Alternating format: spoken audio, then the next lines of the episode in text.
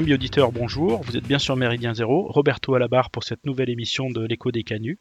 Euh, je reçois aujourd'hui euh, notre camarade Jean-Patrick Artaud euh, pour célébrer la sortie de son petit livret pour une boussole métapolitique aux éditions de la Forêt. Alors Jean-Patrick Artaud, bonjour. Bonjour. Euh, alors une présentation rapide parce que tu es, tu es bien connu euh, en tout cas de la famille euh, identitaire, en tout cas d'une partie de la famille identitaire. Tu, es retraité d'histoire-géographie, tu, as été longtemps dans la nouvelle droite et tu as rejoint Terrepeuple depuis de, nombreuses années maintenant. Terrepeuple où tu es un, un, contributeur apprécié et impertinent au sein de la revue de Terrepeuple. Voilà, euh, une émission interactive. Euh, une émission interactive puisque les camarades auront la possibilité euh, de poser des questions à la fin de cette émission ou même tout au, long de l'émission. puisque on enregistre via, via un moyen via, via, un outil collaboratif. Je vais y arriver. Ok. Alors, Jean-Patrick, est-ce que tu as quelque chose à rajouter sur la, présentation succincte que, que j'ai faite? Non, non, non, l'essentiel, l'essentiel est dit, donc je pense qu'on va s'effacer derrière le fond euh, du, du, sujet pour euh, la suite de cet entretien. Bien. Alors, euh, en, introduction, je dirais que à travers ce, cet opuscule, ce petit livre, tu as voulu envoyer un message aux, aux, albos européens. Il faudra nous expliquer pourquoi tu, les appelles comme ça. Aux gentils, euh, tu les appelles encore une fois comme ça, pour leur présenter une vision euh, que j'estime moi assez impitoyable du réel, mais ça fait du bien des fois de se replonger dans le réel, et pour comprendre un peu mieux aussi ce qu'on entend par oligarchie et ce que tu appelles la loi de fer de l'oligarchie on essaiera de, se ah, on, essaiera de se projeter un petit peu euh, sur comment y faire face, et notamment au regard de, ce que tu appelles toi le, triangle de la puissance. On va commencer par les, racines de l'oligarchie occidentale, euh, ou peut-être que tu veux compléter ce que je viens de dire. Euh. Non, juste juste un petit mot sur sur cet opuscule, hein, qui est vraiment une toute petite toute petite brochure. d'où le titre boussole. Hein. C'est quoi une boussole? C'est juste un instrument qui, qui, qui indique euh, une direction de regard. C'est pas, c'est pas une carte, c'est beaucoup moins précis qu'une carte. Donc il y a à l'intérieur simplement un, un certain nombre de, de directions, d'indications euh, pour aller plus loin, pour euh, creuser un petit peu dans, dans, dans, ces, ces clés d'explication que, que, que, je soumets. Et ce sont que des clés d'explication euh, personnel quelque part. Hein. Ce n'est pas un point de vue dogmatique. Tout ça, c'est soumis à discussion. Eh bien, écoute, euh, on va ouvrir justement la discussion. Euh, quelle, grille, d'analyse as-tu utilisé lors, de, la rédaction de, cette boussole? Alors, plusieurs. Euh, alors, d'abord, une sorte de, grille, d'analyse à la fois historique, culturel et, politique dans, ce que j'ai appelé le, triptyque Occident, système oligarchique occidental et régime. Alors, euh, l'Occident, la partie Occident, c'est plus pour indiquer euh, le cadre, le cadre idéologique global sur les allez, sur les 2000 euh, dernières années. Hein, c'est une sorte de, de millefeuille euh, qui s'est stratifié euh, dans l'histoire euh, et euh, qui a, a produit l'ensemble des, des éléments religieux, idéologiques, philosophiques dans lesquels, dans lesquels nous baignons aujourd'hui. Euh, donc c'est toujours un, un, un, élément auquel il faut revenir parce que ça donne un petit peu le sens euh, euh, métapolitique global de, de l'époque. Que j'appelle système oligarchique occidental, c'est euh, véritablement un, un, un, réseau de réseaux euh, qui s'est, alors on peut remonter dans le temps, loin dans le temps, il, il a été conçu euh, au XVIIe siècle. Il, a commencé à, à s'élargir à partir euh, du XVIIIe, XIXe, et il est aujourd'hui dans sa dans sa pleine maturité quelque part et une maturité qui commence peut-être, nous l'espérons, à devenir un peu arthritique. Hein, peut-être que le, le, le vieillissement est là. Euh, et ce que j'appelle régime, eh bien, c'est la, euh, les régimes contemporains. En fait, c'est la déclinaison locale de ce système oligarchique occidental. C'est-à-dire euh, euh dans chacun de nos pays, en, France, en Belgique, en Italie, en Espagne, que, euh, et, d'autres, il y a une adaptation locale liée à, à, une histoire, à une culture aussi euh, particulière qui donne une forme une saveur, une teneur euh, particulière à ce, à, à, à cette, euh, à ce système oligarchique occidental.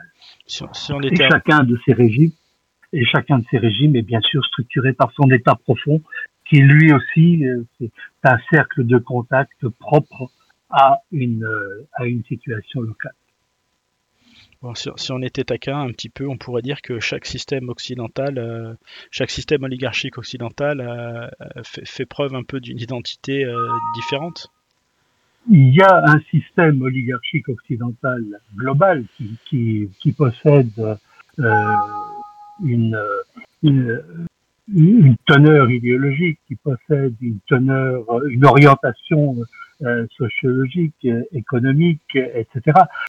Mais chacun de nos pays a, en fonction de son histoire, une adaptation euh, propre à, cette, euh, à, à, ce système occidental euh, oligarchique. Et donc, euh, euh, la manière dont les choses se passent localement, la manière dont on peut réagir à, l'égard de ce qui se passe, n'est pas identique d'un pays à l'autre qui explique pourquoi aussi euh, certaines recettes qui peuvent marcher euh, en Italie ne marchent pas en France. Euh, et, et, et... Ah, on t'a perdu. Oui. Ouais. Non, non, non, je suis toujours là. Bon, on a, on quelques petites coupures. On est désolé pour les auditeurs et pour la qualité, mais du coup, on est dépendant de nos connexions Internet. Euh... Alors, je, je, du coup, je ne sais pas si tu as terminé ta, ton propos J'avais terminé, mais je ne sais pas à quel okay. moment ça a été Bon. Euh, alors, de toute façon, je pense qu'on va revenir là-dessus. Je, voulais te poser la question de savoir euh, sur les, oligarchies occidentales, est-ce qu'on peut décrire un petit peu les, les plus actives, les, forces en présence?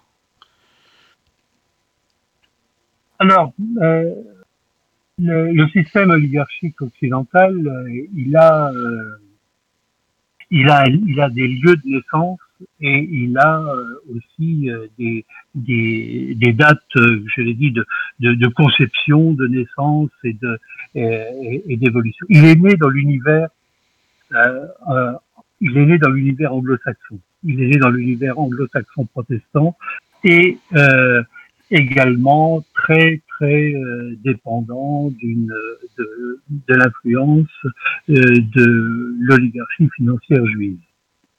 Mais dans cette euh, donc dans cet univers anglo-saxon et d'abord en Grande-Bretagne, puisque ça a été la matrice même des, de, de l'Amérique du Nord avant la naissance des États-Unis.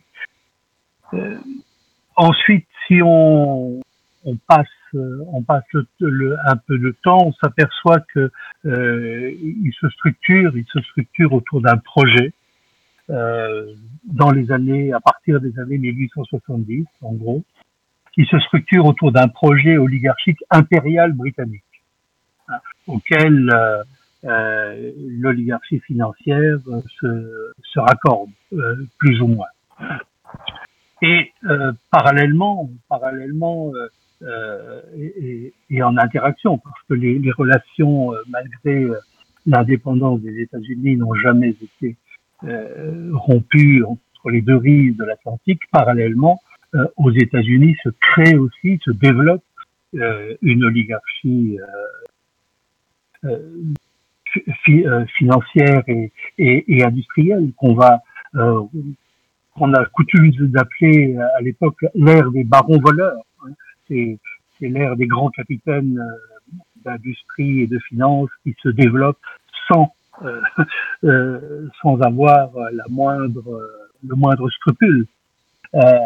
et ces deux oligarchies, la britannique et l'américaine, vont progressivement au début du XXe siècle, dans la première moitié du XXe siècle, euh, d'abord se raccorder euh, et ensuite avec euh, les évolutions politiques et géopolitiques sur lesquelles on reviendra peut-être, c'est finalement l'oligarchie américaine qui a pris le pas sur sur, sur, sur la britannique.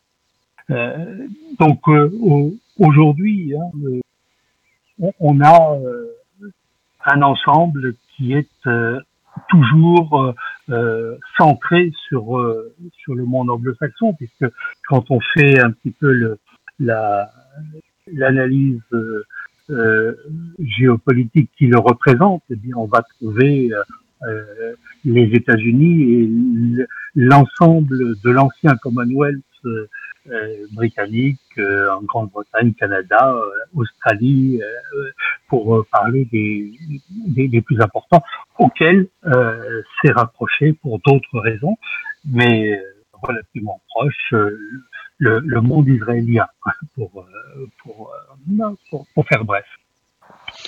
Si, si. Voilà, en gros, le, le, la manière dont ça s'est structuré, avec bien sûr euh, tous les développements, euh, toutes les, les, structurations propres à l'histoire du XXe siècle, qui avant la Seconde Guerre mondiale et après la Seconde Guerre mondiale et du temps de la guerre froide a eu aussi euh, ses, ses, ses, propres réseaux. Ce que nous connaissons aujourd'hui, d'ailleurs, hein, les, les, les, réseaux de, cette, de ce système oligarchique occidental ceux qui sont toujours agissants aujourd'hui ont été euh, mis en place, créés après la Seconde Guerre mondiale. Est-ce qu'ils ont tous, euh, on pourrait dire, les, mêmes intentions ou est-ce que chaque oligarchie porte un projet différent? Est-ce qu'à certains moments ils convergent sur des sujets donnés? Est-ce que on peut développer un petit peu ça? Alors, le, au, départ, si, on reprend euh, au moment où cette euh, l'oligarchie euh, euh, britannique anglo-saxonne c'est c'est structuré, on va dire. On est dans la deuxième moitié du, du 19e siècle, on est même dans le dernier tiers du 19e siècle, à un moment, la seule structure qui a une vision mondiale euh, véritable quelque chose, c'est l'Empire britannique sur lequel le soleil ne se couche jamais. Et cet Empire britannique a une, euh, une hantise depuis la, la sécession américaine du, du début du, de la fin du XVIIIe siècle, euh, c'est de se dire euh, est-ce qu'on ne risque pas de perdre euh, les grandes colonies européennes de peuplement européen euh, comme le Canada, comme euh, l'Australie, comme la Nouvelle-Zélande, comme euh, l'Afrique du Sud, comme on a perdu la, grande, la grande colonie nord-américaine. Et pour essayer de pallier à ce risque, on va travailler à l'idée d'une fédération impériale de quelque chose qui, qui va pouvoir euh, euh, structurer autour de la culture, autour de la politique internationale, autour des intérêts économiques, qui va permettre de structurer sur le long terme euh, et, et, fidéliser euh, cette, euh, cet ensemble de, de peuplements. Ça n'a pas... C'est un Carole Quigley l'explique bien dans ses, dans ses ouvrages sur euh, l'oligarchie anglo, euh, anglo-américaine, euh, ça n'a pas été toujours bien accepté par les, les dominions, par les, les dominions du Commonwealth britannique, qui ont toujours craint que cette fédération mondiale ne soit en fait dirigée complètement par, par Londres. Et donc, euh, comme ça n'a pas véritablement marché euh, à ce moment-là, on, on, s'en est tenu plus exactement à un système plus euh, plus centré sur euh, la, culture ou la légitimité à l'égard euh, du souverain, quelque chose qui, dans les années 30 et, après la Seconde Guerre mondiale, a, produit le, Commonwealth euh, euh, tel qu'il s'est tel qu'il s'est effectivement mis en place. Mais entre-temps, toutes ces idées qui avaient été euh, qui avaient été agitées dans un cadre purement euh, euh,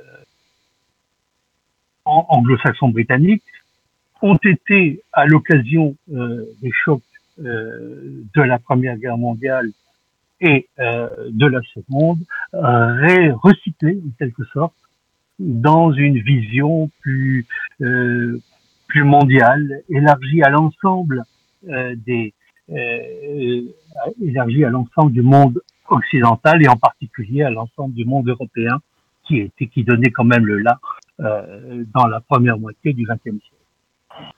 Donc on a euh, euh, quelque chose qui a une origine véritablement euh, en, en, anglo-saxonne sur les, les deux rives de l'Atlantique, encore une fois, avec une, une coordination très ou une, une une complicité, on va dire, euh, de culture, une complicité euh, idéologique, une complicité d'intérêt très forte, et qui petit à petit s'est étendue sur l'ensemble du monde occidental, à l'occasion des, euh, des événements géopolitiques du XXe siècle.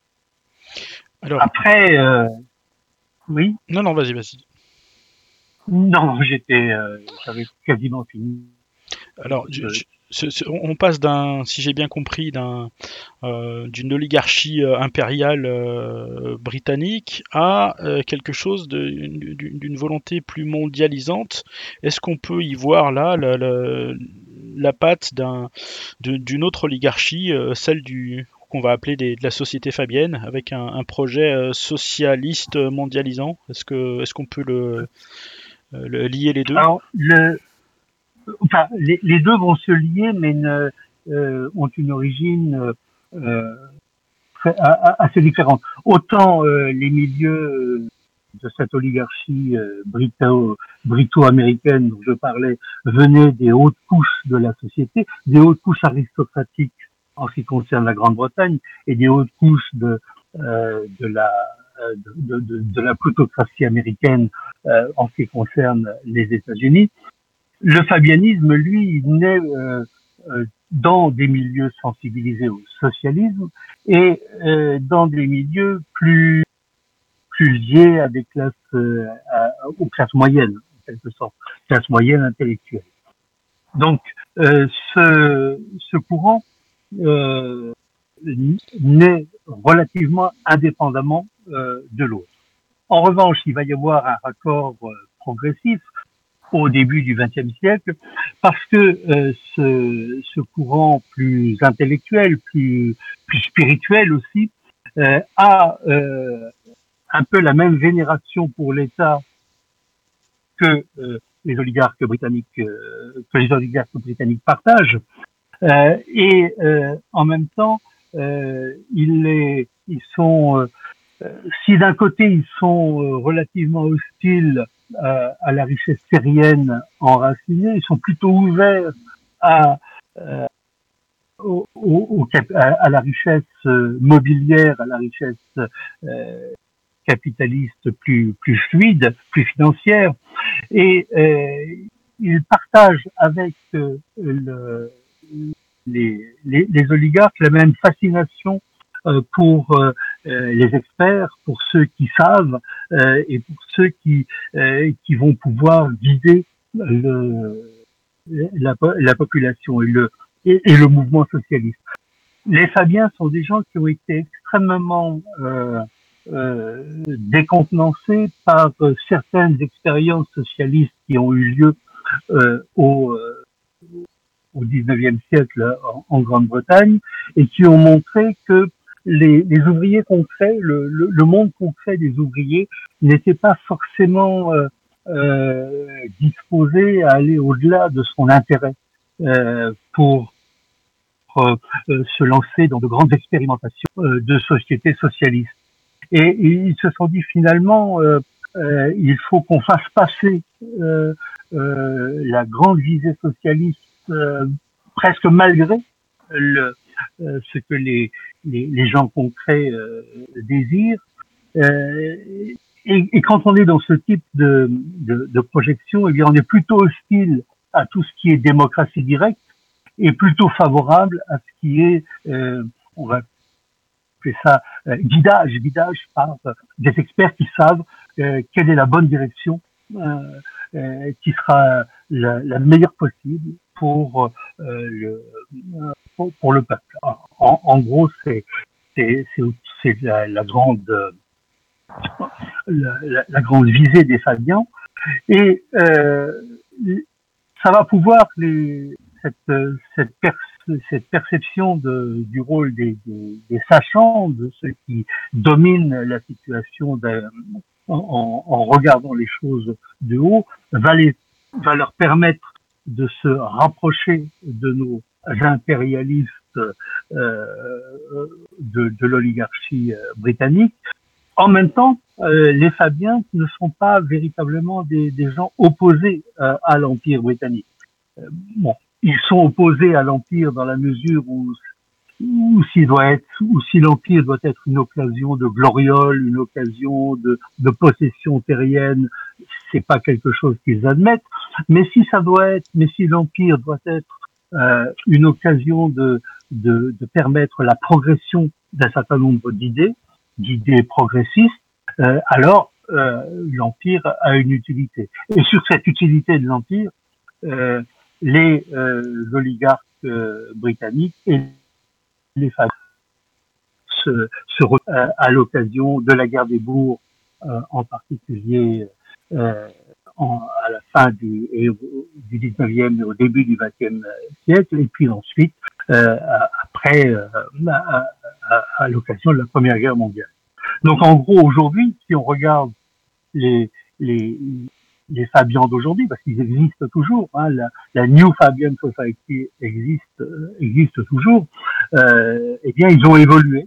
Les, les, les Fabians ont évolué vers, euh, vers ce qu'on a appelé la, troisième gauche, celle euh, qui, s'est incarnée euh, à, une, un certain moment dans, la, figure de Tony Blair, euh, qui était lui-même passé par cette école fabienne. Est-ce qu'on est qu'on peut dire que, que, que, que ces, visées de, de, de, gouvernement, alors plus représentatifs avec la présence euh, d'experts, euh, c'est mis en place notamment à travers les, les, les différentes guerres mondiales, puisqu'on en a profité pour détruire les, les, anciens mondes, ou en tout cas les, euh, les, oui, les, les annihiler, les faire disparaître pour reconstruire un, autre, un autre monde. Est-ce qu'on peut dire que c'est au moment de ces deux guerres que, se fait la bascule entre les, euh, les, monarchies et aujourd'hui euh, ces, démocraties euh... L'élément déterminant dans, dans, cette évolution, c'est effectivement surtout la Première Guerre mondiale, parce que c'est elle qui va, qui va bouleverser euh, l'ordre des choses. La seconde étant en quelque sorte une réplique, hein, comme on dit qu'il y a une réplique à des tremblements de terre, une, réplique importante et dure, mais, mais euh, une réplique seulement du, premier conflit mondial. Alors, quand on étudie de près euh, les objectifs de, cette euh, oligarchie euh, occidentale euh, anglo-américaine, il n'est pas évident qu'ils aient eu envie de, détruire, hein, de détruire pour détruire, mais plutôt leur objectif était de, de refaçonner un monde à la fois dans un sens plus moral, parce qu'il faut jamais oublier euh, poids de, euh, des, des, des, idées morales, soit d'origine religieuse, soit d'origine philosophique, euh, dans ce qui structure la vision du monde de, de, ces gens qui sont qui sont loin d'être des gens que l'on peut réduire à leurs simples appétits matériels, mais en même temps euh, ce refaçonnement qui doit être plus moral euh, doit être aussi plus profitable, surtout quand on regarde les choses du versant sur le côté euh, euh américain euh, de la de, de, de ce monde anglo-saxon. Donc je, je, crois que la alors ce qui est certain, c'est que d'un point de vue britannique, quand on regarde le monde au début du XXe siècle, c'est extrêmement dangereux parce qu'on se trouve face à deux puissances qui montent. Euh, une puissance euh, continentale, la Russie, que l'on retrouve face à soi euh, aussi bien euh, aux frontières des Indes que euh, qu'en Asie centrale ou, ou, face au, au, au détroit au, détroit turc. et puis l'Allemagne qui, qui, qui arrive et qui euh, euh arrive avec son, son, dynamisme et son inventivité industrielle et qui est en train de, de tailler des croupières euh, à ce qui était la, la, qualité du produit britannique. L'idéal du Made in Germany se, se, se, crée, se crée véritablement à ce moment-là. Et euh, il y, a des choses qu'il faut euh, euh, qu'il faut rapprocher. Par exemple, le grand géopolitologue Mackinder, qui est considéré comme un des, pères de, la géopolitique. Dès 1904, Mackinder détermine ce qui est pour lui le cœur de la puissance au, cœur du, continent eurasiatique, et il indique bien qu'il y a deux, un grand risque euh, pour une puissance euh, euh, maritime mondiale comme l'est la Grande-Bretagne, c'est la jonction entre le, le, cœur du cœur, si on peut dire, c'est-à-dire l'Allemagne et la Russie. Et comme on est dans une période, comme tu décris, où la Grande-Bretagne a à la fois de mauvaises relations avec la Russie et de mauvaises relations, euh, enfin des relations qui se gâtent de plus en plus avec l'Allemagne. Euh, la grande crainte, c'est que euh, les deux, euh, les deux adversaires potentiels se, se rapprochent. Et donc, il va y avoir toute une préparation, d'une part pour calmer les ambitions de la Russie en utilisant le Japon, comme, comme outil dans la guerre russo-japonaise de 1905, qui permettra, euh, avec une Russie assagie en 1905, en 1907, de, de, de régler tous les problèmes euh, diplomatiques que l'on a avec elle et de, de, de faire l'alliance pour pouvoir se concentrer sur l'adversaire euh, le, plus immédiatement dangereux par son dynamisme industriel technologique qui est politique à l'échelle du, euh, qui essaye de sortir de l'Europe pour pour se répandre, pour avoir une politique mondiale qui est l'Allemagne.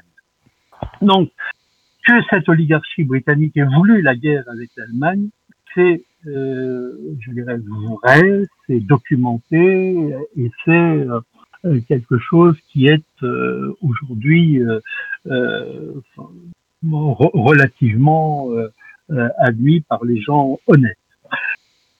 Qu'ils aient voulu la guerre telle qu'elle s'est déroulée, euh, avec euh, son une guerre qui a été beaucoup plus longue que, ce qui était prévu, avec son euh, son déchaînement de de matière, avec son déchaînement euh, lié à une guerre industrielle et ses et, et, et ces millions de morts, ainsi que la la euh, la, déconstruction de, de tout l'ordre euh, de tout l'ordre européen, euh, c'est pas évident. Euh, dire, il y a, euh, on peut vouloir euh, mettre à raison un adversaire sans avoir prévu pour autant toutes les conséquences que ce, ce, type de conflit nouveau qu'on n'avait jamais expérimenté puisse produire. Donc, s'il y a une leçon à en tirer, c'est que à la fois euh, cette oligarchie avait une euh, un agenda, avait des projets à long terme, mais qu'elle ne contrôle pas tout, qu'elle n'a pas tout contrôlé, pas tout le processus, puisque la, la, guerre a aussi profondément déstabilisé euh, la Grande-Bretagne dont elle était, dont elle se voulait le, le, le, serviteur. Donc, elle, s'est aussi, elle a aussi bricolé. Hein. Ces gens-là ont bricolé, se sont plantés et puis se sont adaptés euh, aux, nouvelles situations euh, en, en, essayant de, de, de, de, faire pour le mieux. Ah, il y a toujours ça, il y a toujours ces deux éléments-là, à la fois des agendas qu'on essaye de, suivre, mais en même temps, euh, la réalité qui se met en place euh, bah, vient chambouler. Hein, C'est le, le, le, le, fameux effet euh, euh comme disait Jules Monroe, c'est-à-dire que euh, le, ce qui se produit ne correspond pas forcément euh, exactement à ce qu'on avait à, à ce qu'on avait prévu. Sauf que ces gens-là sont assez futés pour essayer de, euh, bah, de s'adapter et, et, et, de tirer profit même de leurs échecs. Du, du coup, tu, tu es toujours là? Oui, je suis toujours là. Ouais. Du, coup, j'aime bien la notion d'agenda euh, et, de projet à long terme. C'est un autre mot ou un autre vocable pour ne pas utiliser celui de complot, mais ça veut dire qu'il y a des gens qui travaillent et, qui travaillent durement. La Société des Nations, c'était euh, la première tentative d'un ordre mondial.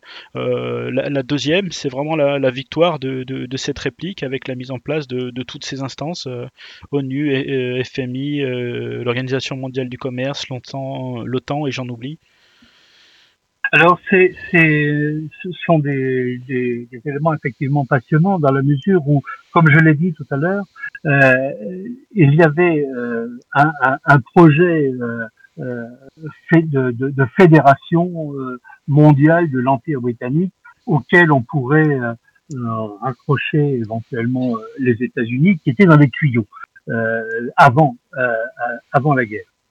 Il se trouve que euh, pendant la, il se trouve que pendant la guerre, le, le, le groupe de Milner, qui est, euh, euh, ce sont, ce sont les, les affidés d'Alfred Milner, qui était un petit peu le, la tête, la tête de gondole de, de cette, euh, de, de, de, ce groupe oligarchique, euh, a travaillé main dans la main avec euh, son équivalent américain,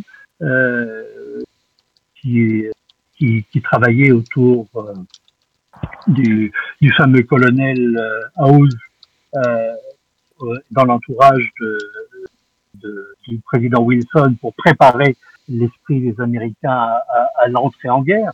Il se trouve que ces, ces, ces gens-là se sont retrouvés physiquement euh, après à Paris au moment de la conférence de la paix qui a abouti au traité de Versailles. Et c'est à Paris euh, en, en, janvier 1919, si mes souvenirs sont exacts, euh, que euh, ont été créés simultanément le euh, l'Institut euh, royal des affaires étrangères en anglais et le futur Council on Foreign Relations américain qui sont nés donc le, le en même temps le même jour, un peu comme des frères, euh, comme des frères jumeaux, avec les, le noyau dur des, euh, euh, des, des, membres de ces, de, ces deux groupes. Ils ont euh, beaucoup travaillé à, à, à, tout ce qui était le remodèlement, euh, le remodelage pardon, des, euh, des cartes à, à l'issue de, de, du premier conflit mondial, mais aussi en portant ce projet euh, de euh, Société des Nations, le Commonwealth of Nations, euh, qui était euh, en quelque sorte l'endroit le, où on recyclait, on a recyclé toutes les idées qui avaient déjà été euh, préparées dans dans la partie dans la partie où cette l'oligarchie britannique rêvait d'une fédération impériale à, à l'échelle mondiale. Donc on a euh, recycler beaucoup de choses. Alors il y a eu un petit accident de parcours, c'est que les États-Unis euh, ne sont pas euh, finalement rentrés dans la SDN et que la SDN s'est de fait réduite à, un, à une institution presque quasiment européenne. Assez intéressant de ce point de vue puisque le, l'européisme moderne doit beaucoup à l'expérience de la SDN. Euh, n'oublions pas que euh, notre ami euh, entre guillemets Jean Monnet a commencé à entre autres présider au démarrage de cette Société des Nations et, et c'est quelque chose qui n'a jamais oublié, une expérience donc qui n'a jamais oublié pour euh, nourrir euh, après, plus tard, euh, la création des, des, des communautés européennes. L'expérience de la SDN des années 20 et 30 euh, a été là recyclée après 1946 dans, dans, dans l'européisme mondial. Donc effectivement, euh, euh, au-delà de la de la Seconde Guerre mondiale, on va pas rentrer dans, dans, dans ces détails, mais au-delà de la Seconde Guerre mondiale, il y a tout un ensemble à la fois de, de vraies institutions internationales, hein, comme, euh, comme l'ONU qui prend euh, la relève de la, de la SDN, mais aussi euh, un certain nombre de d'organisations euh, économiques comme euh, la Banque mondiale, le Fonds monétaire international ou le GATT GATT qui deviendra l'OMC plus tard, euh, qui ont pour but de concourir à la structuration euh, du monde toujours dans la même philosophie. Et tout ça s'est accompagné par euh, des institutions euh, on va dire plus, plus de sociabilité qui sont là pour permettre à cette au moins à l'aile marchande de cette oligarchie un, euh, occidental de, de, se retrouver comme le fameux euh, groupe de Bilderberg. Bon, après, on peut bien sûr euh, parler également de, je parlais des communautés européennes comme ayant recyclé l'expérience de la SDN, recyclé aussi le personnel de la SDN, puisque euh, Jean Monnet se retrouve aussi bien dans une expérience euh, que dans l'autre, euh, et avec des des gens comme euh, euh, Joseph Rettinger, qu'on va retrouver euh, le, aussi bien à la création du Bilderberg, dans les premiers moments de, gestation des communautés européennes en 1946 et aussi dans, on va dire, tout ce qui va aboutir à la création de, de, de l'Alliance Atlantique et de, et, de l'OTAN. Donc, voilà, on, on a euh, une sorte de, de filiation une sorte de. Alors bien sûr, c'est pas la même chose, c'est pas les mêmes circonstances. Euh, les, les, les, gens aussi évolué. Hein. Il, y a, des gens qui sont qui sont morts, euh, atteints par la limite d'âge et qui ont été remplacés par par, par de plus jeunes. Mais euh, dans cet ensemble, euh, on peut effectivement discerner une filiation euh, qui s'adapte aux, aux circonstances. Alors, il y a, hum, une question que, nous pose Elios. Euh, euh, en fait, on, voit bien qu'il y, a des structures apparentes, euh, officielles, l'ONU, le FMI, l'OMC, le GATT, etc., enfin l'OTAN, et puis qu'il y a des structures beaucoup plus discrètes, pour ne pas dire secrètes, et, du coup, alors je pense effectivement au, Bilderberg, ou à la trilatérale, ou au CFR, est-ce qu'il y a un lien direct avec ce qu'on pourrait appeler euh, la franc-maçonnerie ou, euh, est-ce que c'est un mythe ou est-ce que c'est euh, la réalité d'un complot ou la réalité d'un agenda? Est-ce qu'on peut répondre à cette question? Oui, enfin, on, on, on. C'est une question multiple. Hein. Il y a beaucoup de choses dedans. Donc, je vais essayer d'abord de, euh, de, de, régler le problème maçonnique dans un dans un premier temps. Euh, souvent, quand on parle de, du rôle de la maçonnerie euh, en France, euh, les Français le voient à travers l'expérience qu'ils en ont et qu'ils ont euh, d'une franc-maçonnerie qui a été très active dans l'établissement de, de la Troisième République. On, on, peut même dire que le, le plus ancien parti euh, le plus ancien parti, euh, toutes catégories confondues, le, le, parti radical et radical socialiste, est né à l'initiative du, du, Grand Orient de France à, à l'extrême fin du, du, du 19e siècle. Euh, donc il y a cette, euh, il y a eu cette liaison organique politique, souvent euh, orientée à gauche, et qui et qui donne pour les Français qui réfléchissent au phénomène maçonnique ce, ce, type d'orientation. Surtout si en plus ce sont des Français catholiques qui ont, on va dire, une sorte de euh, de comptes à régler particuliers, mais sur le plan cette fois-ci euh, euh, spirituel ou philosophique.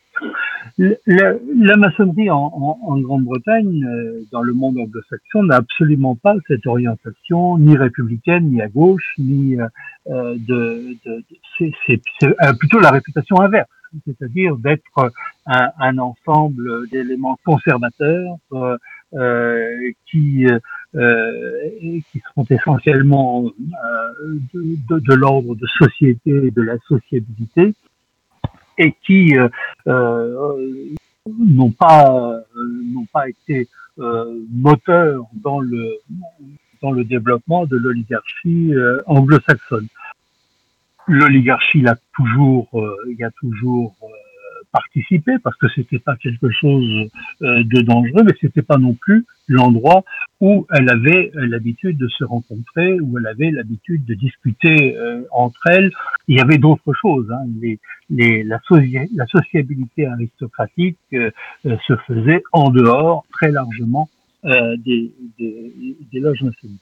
Donc on a entre entre on va dire le monde latin qui a une maçonnerie euh, plutôt républicaine, plutôt ancrée à gauche, plutôt euh, euh, euh engagée sur le plan politique, et une maçonnerie anglo-saxonne qui est plutôt conservatrice et plutôt, on va dire, en dehors des, des, des, problématiques politiques, des choses assez différentes. J'ai plutôt tendance à, à, à alors ça c'est un point. Euh, le deuxième point, euh, il est euh, tout à fait comme je l'ai dit tout à l'heure. on a si, prenons, prenons par exemple, prenons par exemple le, qu'on a appelé, ce que j'ai appelé, mentionné brièvement tout à l'heure comme étant le groupe de Milner. Euh, on, on, a quelque chose qui, qui naît euh, d'abord autour de de, l'initiative d'un personnage célèbre euh, qui s'appelait Cecil Rhodes. Euh, Cecil Rhodes, qui est le créateur, euh, on va dire, de l'impérialisme, le, le, fer de lance de l'impérialisme britannique en Afrique australe. et Cecil Rhodes avait justement ce, ce, projet fédéral impérial que j'ai mentionné en tête. L'idée aussi d'essayer de récupérer le, le, les États-Unis de, de raccommoder la, la, tunique déchirée de, de l'Empire britannique, et il a voulu véritablement, euh, lui, euh, faire une société secrète. On le sait puisque dans euh, plusieurs euh, des versions de, de, de, ces testaments, il indique spécifiquement euh, cette idée d'avoir une société secrète au service de cette de l'idée anglophone et de au sens culturel et du projet impérial fédéral. sachant que lui, il avait moins comme modèle la, la franc-maçonnerie que l'ordre des jésuites. Donc il voyait plus quelque chose qui soit structuré un peu comme l'ordre des jésuites, avec des gens qui, euh, qui soient aussi dévoués, aussi disciplinés euh, et, aussi efficace intellectuellement que l'étaient euh, les jésuites au service de, l'Église catholique. Et c'est ce qu'il avait euh, en vraiment en, ligne de mire, même si lui-même, par ailleurs, était franc-maçon. Mais à la mode britannique, comme, on, comme on peut l'être, pour comme on l'est aussi dans les clubs masculins britanniques parallèles donc lui, il a, il a cette idée-là. Le Alfred Milner, qui est un grand administrateur et, qui va être le, le, le fer de lance de, de, la guerre des bourgs du point de vue du côté britannique, lui euh, va aller plus loin que, que, cette, que cette idée-là.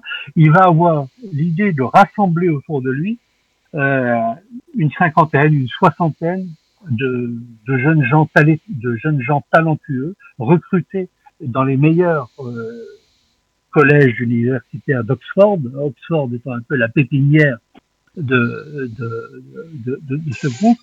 Et ces jeunes gens, euh, il va les mettre en responsabilité pour mettre en euh, reconstruire l'Afrique du Sud d'après la guerre.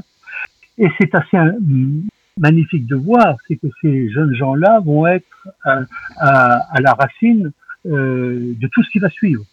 Euh, par exemple, ils vont créer la revue de la table ronde et les groupes de réflexion de la table ronde euh, qui euh, vont avoir pour euh, but de, de faire circuler cette idée mondiale fédérale britannique dans les dans les Commonwealth, dans le dans l'ensemble du Commonwealth et aux États-Unis.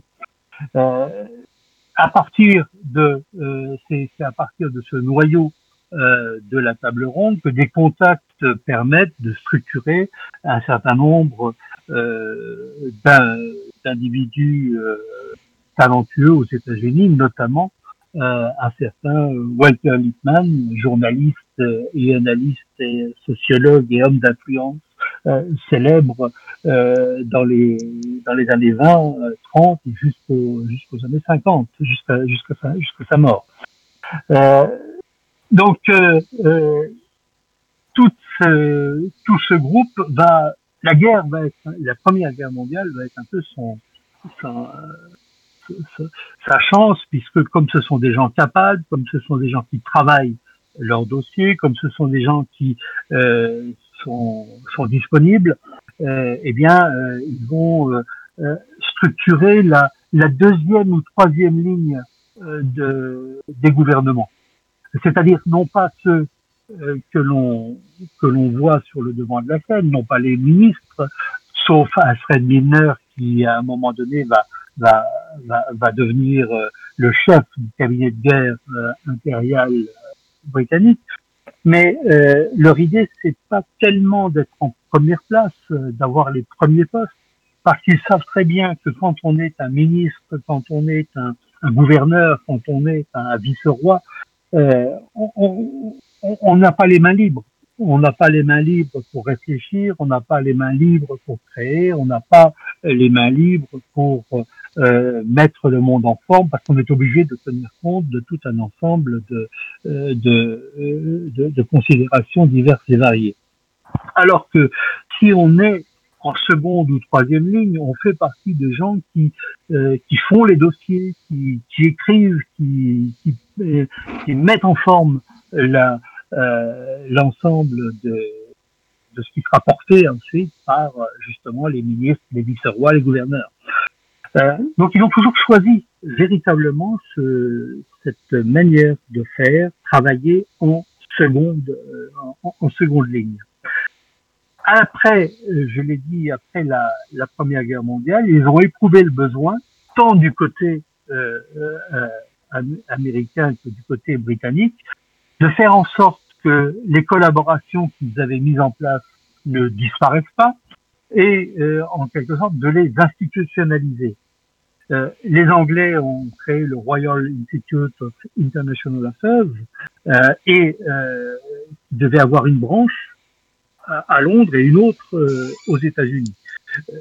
Bon, ça a mis un peu plus de temps à se mettre en place aux États-Unis, mais ça a abouti finalement en 1921 à la création du fameux CFR, qui sont les uns et les autres, le, le, le R2IA et le CFR, sont dédiés euh, à la politique internationale, dédiés à la politique mondiale, et ont vocation, euh, d'une part, de, de, de, réfléchir, de rassembler les gens euh, volontaires euh, sur le corps local aux États-Unis ou en Grande-Bretagne, mais ils ont aussi pour but d'échanger euh, et de faire en sorte que leur, euh, leur, leur, collaboration ait un impact au-delà de, de, de, leurs frontières. Et ils auront des surgeons, hein, il y aura des surgeons, des, des, clones euh, du RIAA et puis enfin, du R2IA et du CFR euh, dans le Pacifique, euh, en Océanie, enfin un petit peu partout euh, dans le dans, dans, le dans le monde dans le monde anglo-saxon. Est-ce qu'ils fonctionnent comme des relais est-ce qu'on peut dire finalement que, que, que, que travers ces structures euh, euh, qu'on va appeler franc-maçonnes par commodité, euh, on va retrouver des gens sérieux qui font de la métapolitique? Alors, on va, je n'ai pas tout à fait fini parce que je veux dire, c'est, c'est, c'est, l'architecture de ces gens-là qui, après-guerre, hein, au début des années 50, ont créé le groupe de Bilderberg. C'est du groupe. Alors, le groupe de Bilderberg avait euh, pour but de rassembler les élites autour du monde de l'OTAN euh, entre l'Amérique du Nord et l'Europe. La trilatérale s'est créée un peu plus tard euh, pour euh, rabouter le monde de l'Asie, hein, rabouter le Japon, la Corée euh, à, cette, à, à, cet ensemble. Mais effectivement, ce sont, ce sont alors il y, y, a deux choses.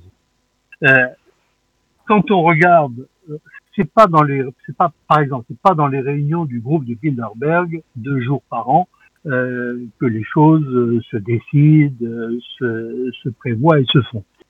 Euh, ces réunions n'ont qu'un rôle euh, de sociabilité pour resserrer des liens et faire en sorte que au courant des jours, c'est-à-dire toute l'année, toute l'année, les gens puissent travailler ensemble et à distance sans, sans avoir à s'expliquer le pourquoi du comment euh, en, en, perpétuellement. Donc euh, euh, il y a cette, cette, cette, cette, manière de fonctionner. Hein. Le groupe de Bilderberg, c'est pas simplement deux jours par an, c'est c'est des, liaisons interpersonnelles toute toute l'année. ensuite, effectivement, ce sont des gens qui travaillent ce sont des gens qui euh, euh, c'est un peu, je dirais, l'aile marchande, l'avant-garde, je dirais les marxistes, hein, c'est l'avant-garde de l'oligarchie, de, de l'oligarchie occidentale, l'avant-garde euh, de cette euh, plutocratie euh, occidentale.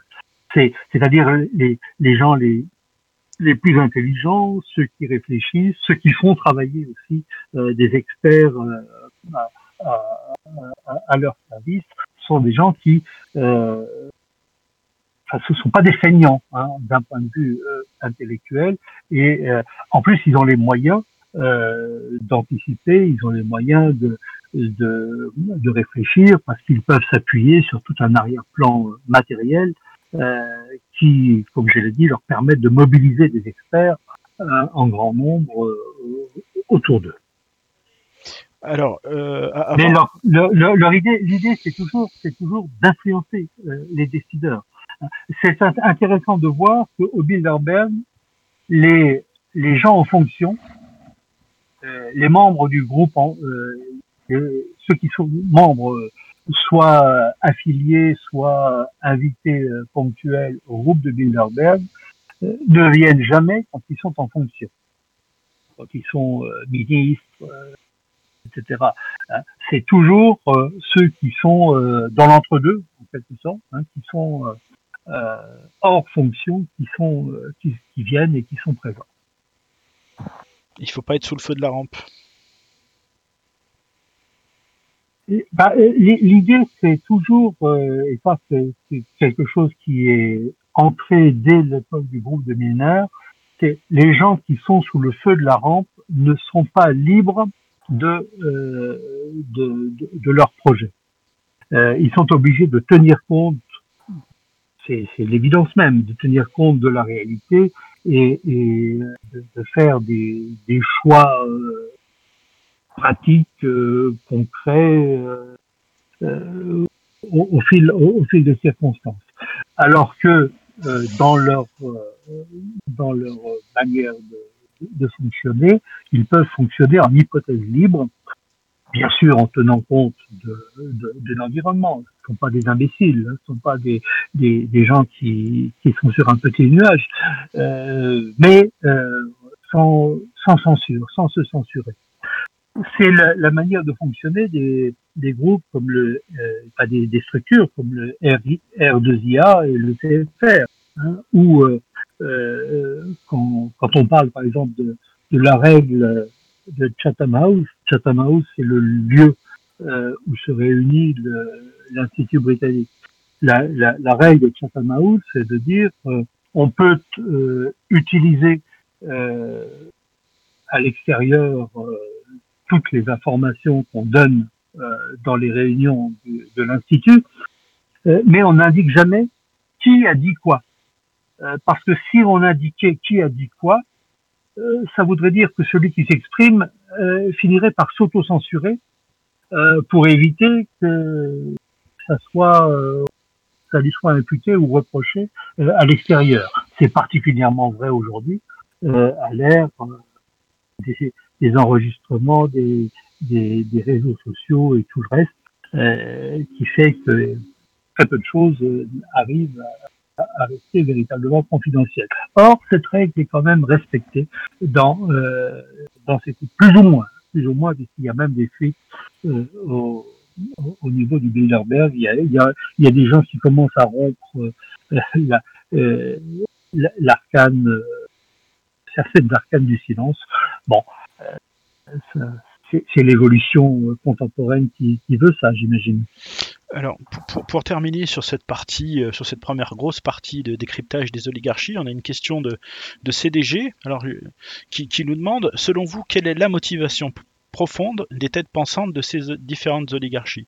Et d'ailleurs, est-ce qu'on peut dire, ça c'est moi qui le rajoute, euh, la motivation profonde ou les motivations profondes, euh, parce que je pense qu'ils sont euh, totalement multiformes, mais, qu'à un moment, leurs intérêts convergent. Alors quelles sont ces, ces zones de convergence d'intérêts qui les fait avancer ensemble et vers quoi ils vont Si on peut résumer ça dans une formule un peu choc, un nouvel ordre mondial ou autre chose? Alors, j'aime pas trop l'expression nouvel ordre mondial parce que depuis le temps qu'on emploie cette expression nouvel ordre mondial, il n'est plus tellement nouveau euh, en, soi.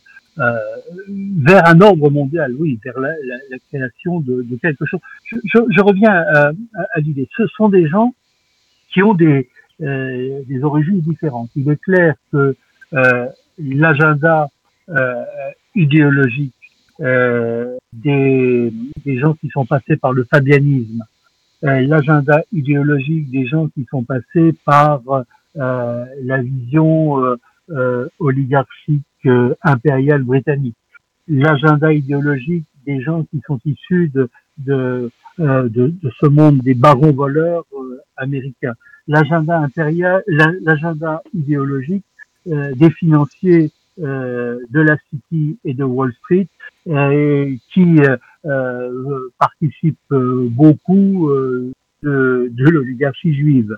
L'agenda idéologique bon, peut être multiple et, extrêmement varié, mais ça renvoie toujours à des valeurs, ça renvoie toujours à des, des, des, projets, à, des, à, à l'idéologie, à l'idéologie, à une euh, vision euh, spirituelle ou philosophique euh, des choses qui peuvent être soit s'ancrer dans une vision libérale du monde, soit s'ancrer dans une vision, on va dire, de, de, christianisme laïcisé à la mode protestante, soit dans une vision messianique, alors qui peut être protestante ou juive, selon euh, selon les cas.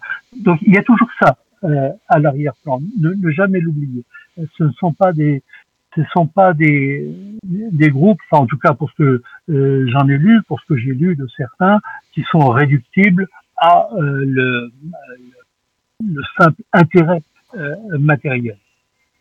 Mais derrière ça, il y a quelque chose qui fait consensus aujourd'hui. Ça, ça n'a pas toujours été le cas. Euh, un, homme comme Alfred Milner n'était pas un libéral euh, en, économie. Il était plutôt euh, un, étatiste euh, d'un point de vue britannique.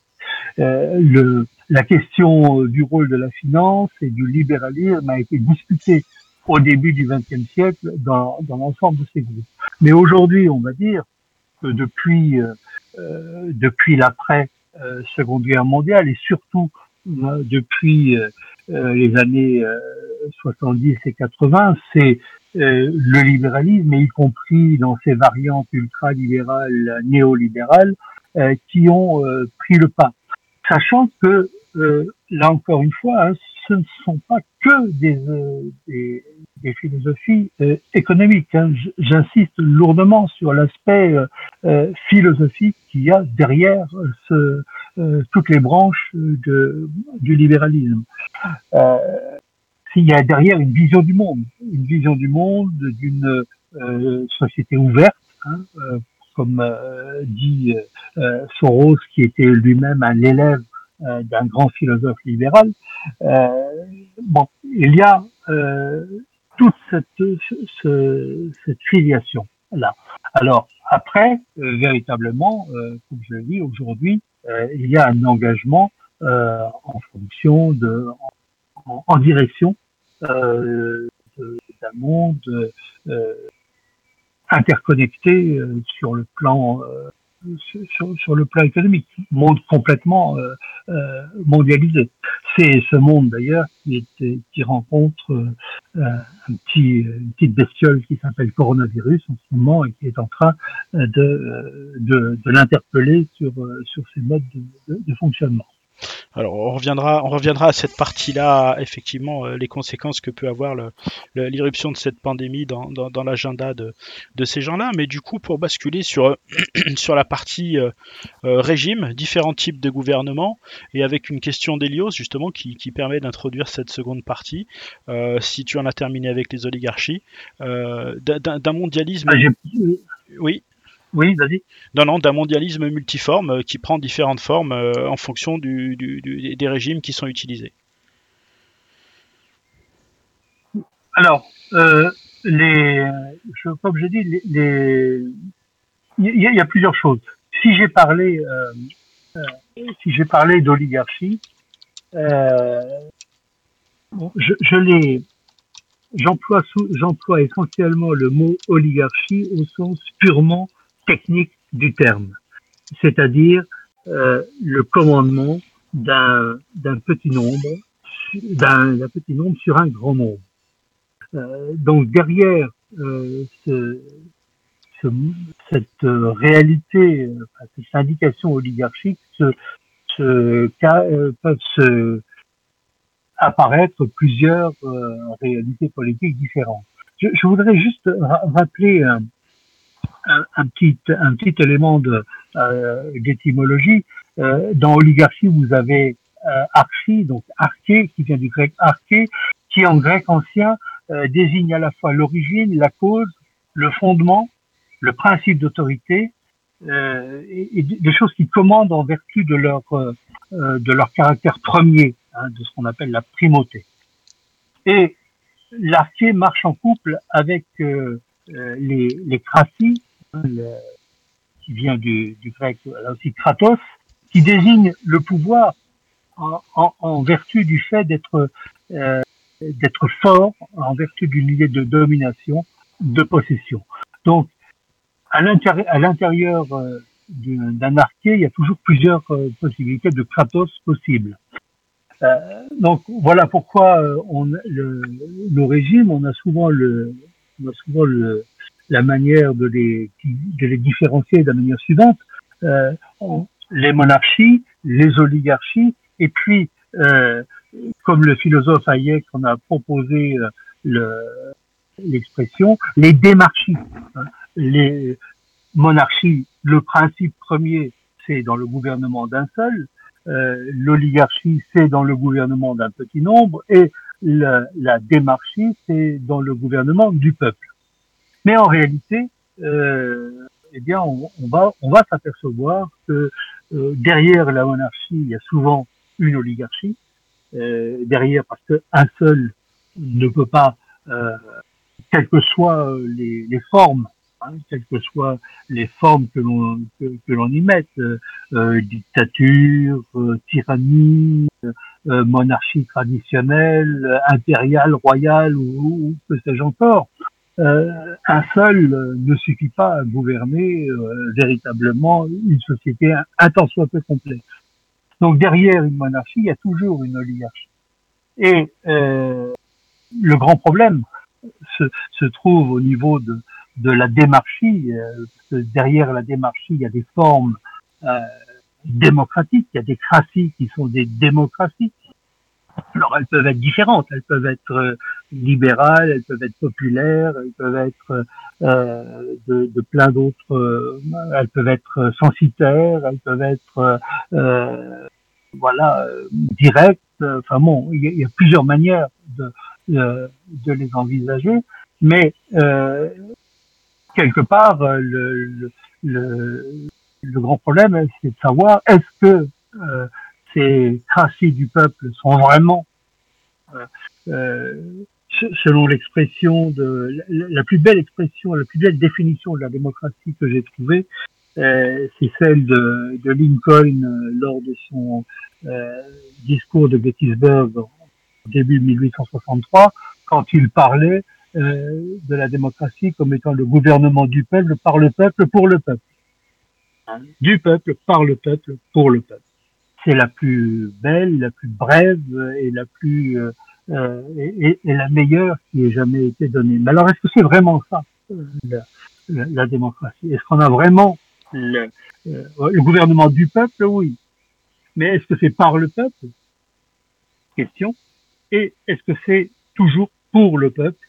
C'est une autre question à se, euh, à, se poser. Donc, on a effectivement des et, et, c'est, une des thèses de la, petite brochure, euh, des choses que l'on va retrouver euh, de manière quasiment systématique, euh, c'est euh, ce règne des petits nombres, ce règne des oligarchies, même euh, au sein des régimes démocratiques, même au sein des régimes monarchiques.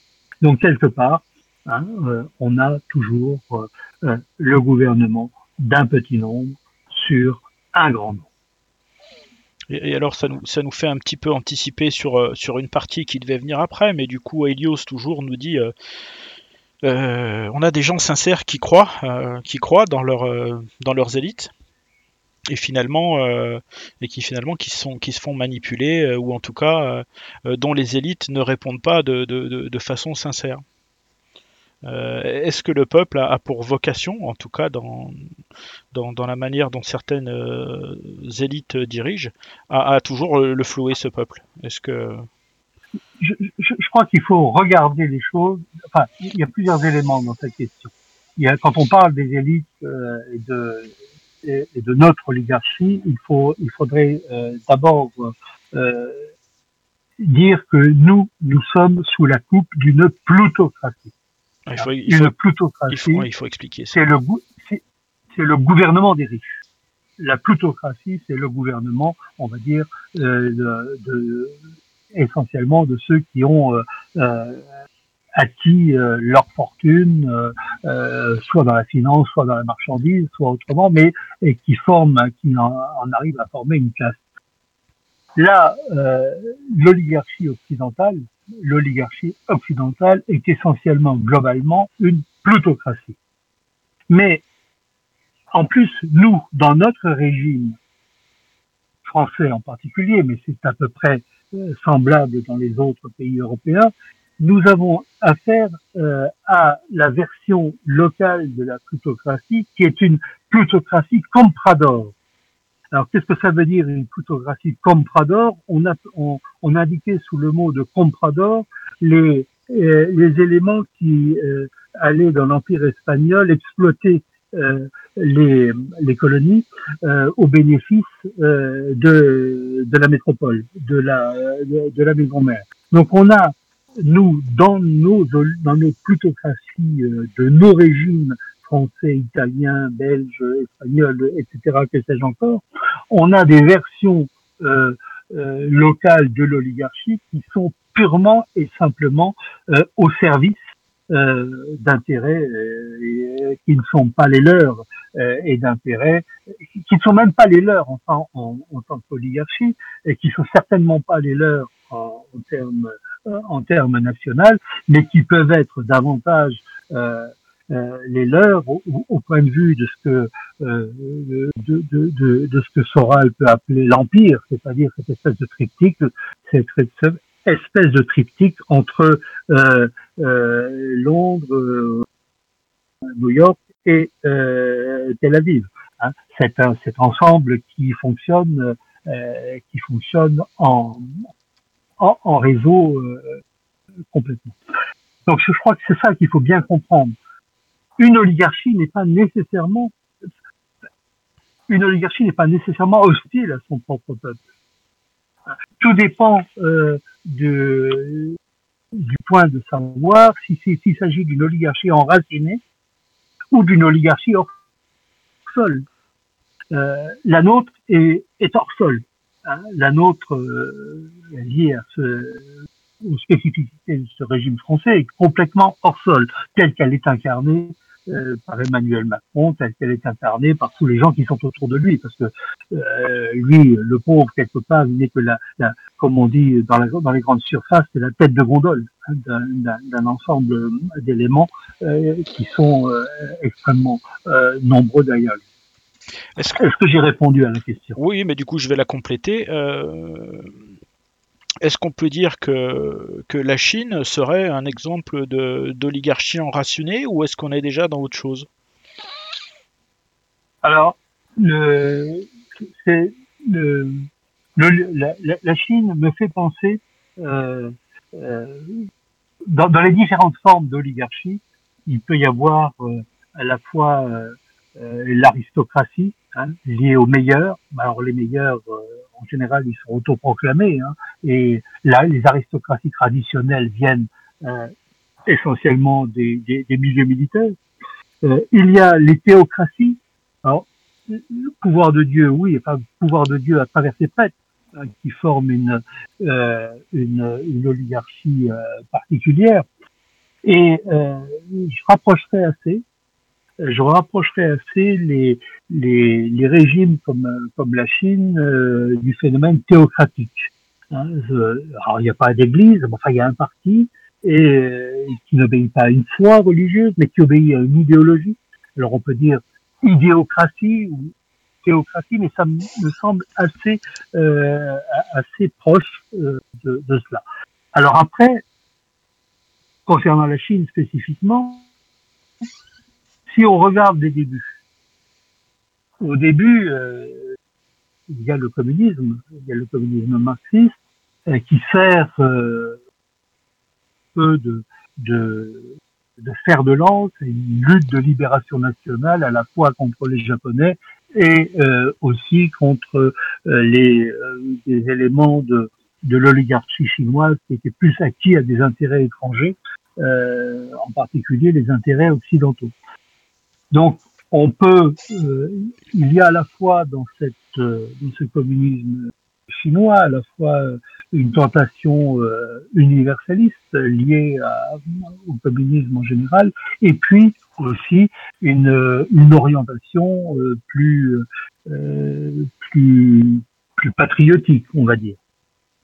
On peut penser aussi qu'il y a eu une évolution de, de ce, de ce communisme euh, chinois qui semble évoluer vers un mode de fonctionnement qui renvoie euh, au, mode de fonctionnement confucéen d'autrefois, hein, où, même on va on va retrouver euh, une sorte de même de décalque du régime impérial dans le le, nouveau le, nouveau régime puisqu'on Qu'est-ce que c'est Xi Jinping aujourd'hui, sinon quelqu'un qui s'est donné les moyens d'être euh, le fils du ciel, l'empereur, euh, euh dans, dans, dans, de nouvelles euh, dans, dans, de nouvelles formes plus modernes et plus idéologiques, à la mode derrière la défense du Parti communiste chinois et les et, et, les dirigeants du, du, du Parti communiste se,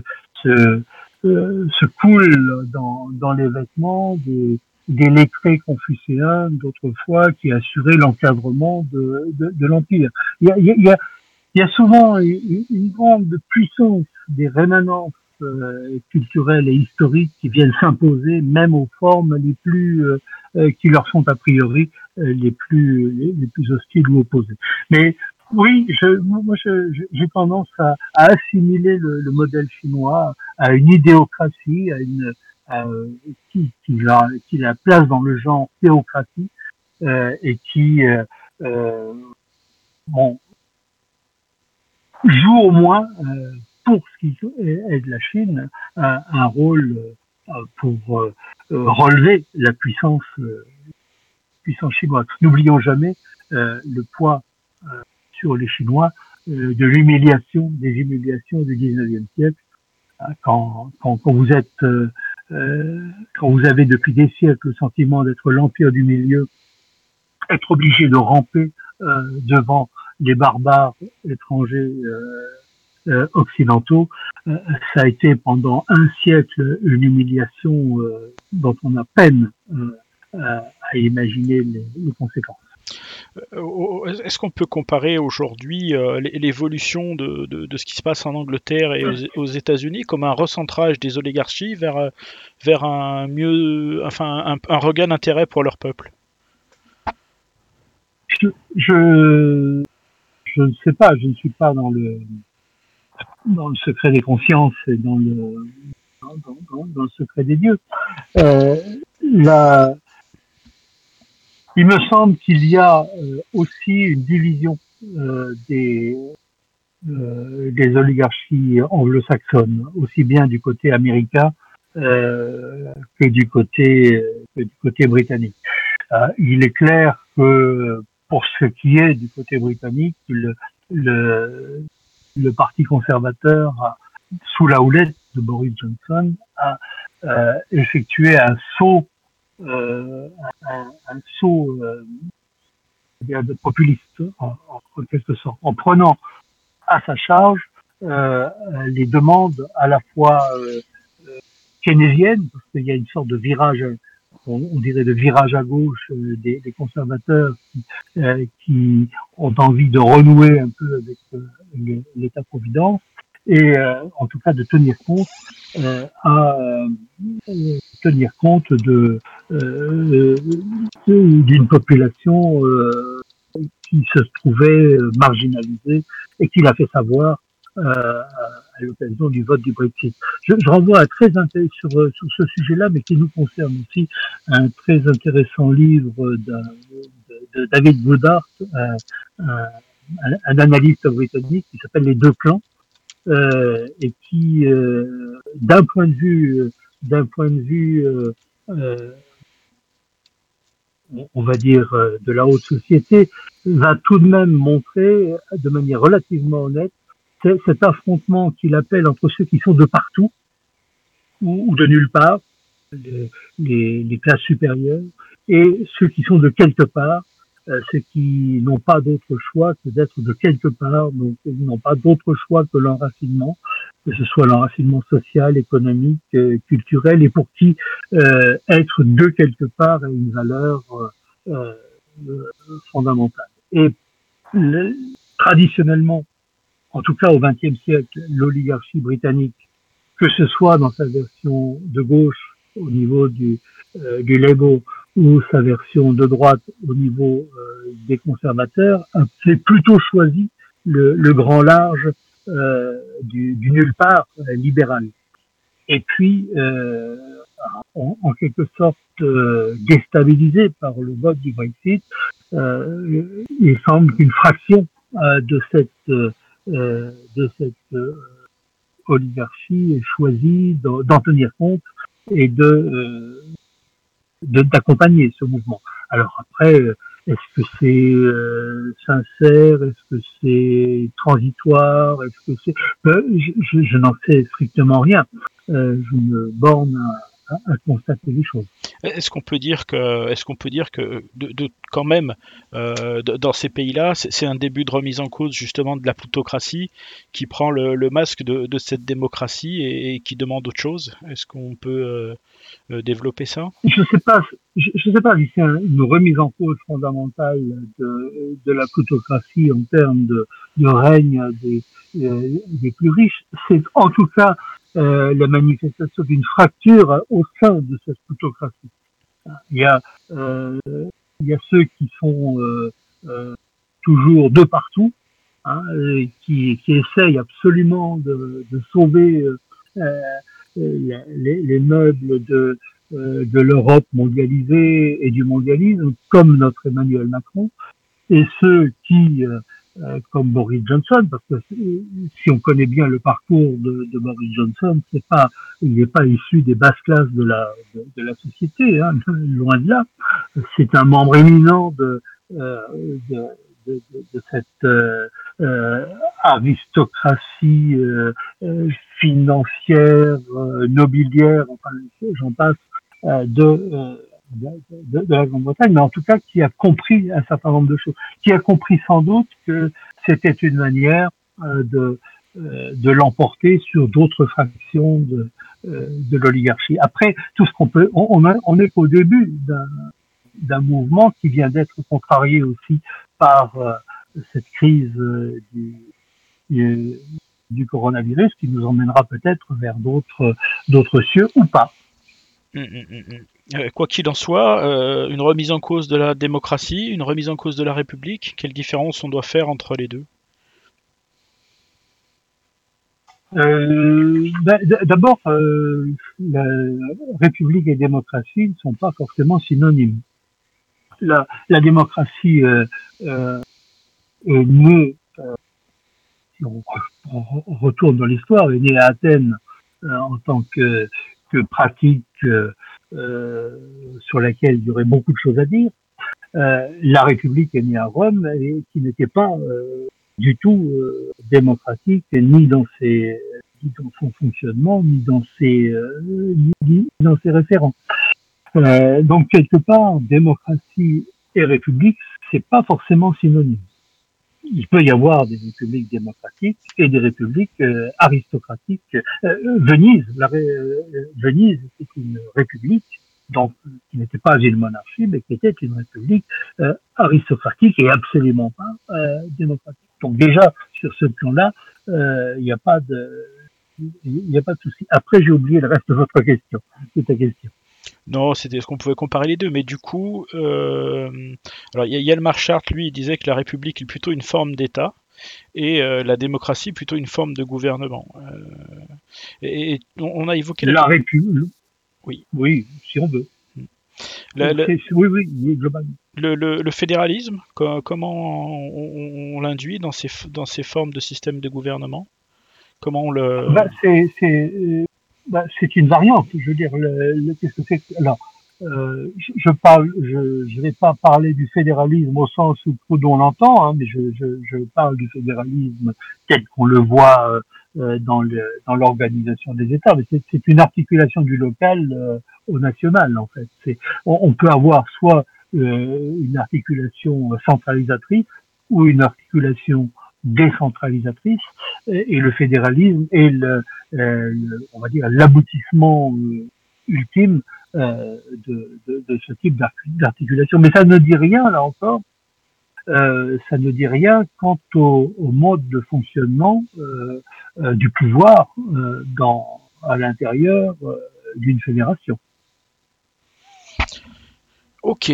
Euh, alors, si on en a terminé sur cette partie système, on, va évoquer un petit peu la question du, renouvellement des élites euh, et, la, grille d'analyse que toi tu as utilisée, euh, qui est celle de l'école des réalistes. Oui. donc, que, peut-on dire? Alors, la grille d'analyse parce que c'est un, un, peu un non-dit de, dans, dans ce que j'exprime depuis le début. Euh, c'est-à-dire que pour, euh, pour moi, quel que soit euh, type de, de, de, de, de régime, d'organisation fondamentale, qu'il soit monarchique, euh, démarchique ou euh, explicitement oligarchique, il y a toujours de l'oligarchie quelque part. Donc, quelque part, euh, il y a toujours euh, le, règne d'un petit nombre sur un grand nombre. Et quand on a dit ça, eh bien, euh, ça pose la question de la du renouvellement ou pas, comment on renouvelle, comment on remplace éventuellement, ou qu'est-ce qui peut se passer à, l'intérieur dans, un conflit pour, pour, le pouvoir. À mon sens, je, crois que qui remplace, qui peut aboutir au remplacement euh, ou à la chute d'une euh, d'une oligarchie, outre le fait qu'elle peut, euh, on n'est jamais à l'abri, hein, elle peut s'abêtir, elle peut perdre du pouvoir, elle peut ne pas arriver à fonctionner correctement, donc elle peut s'affaiblir.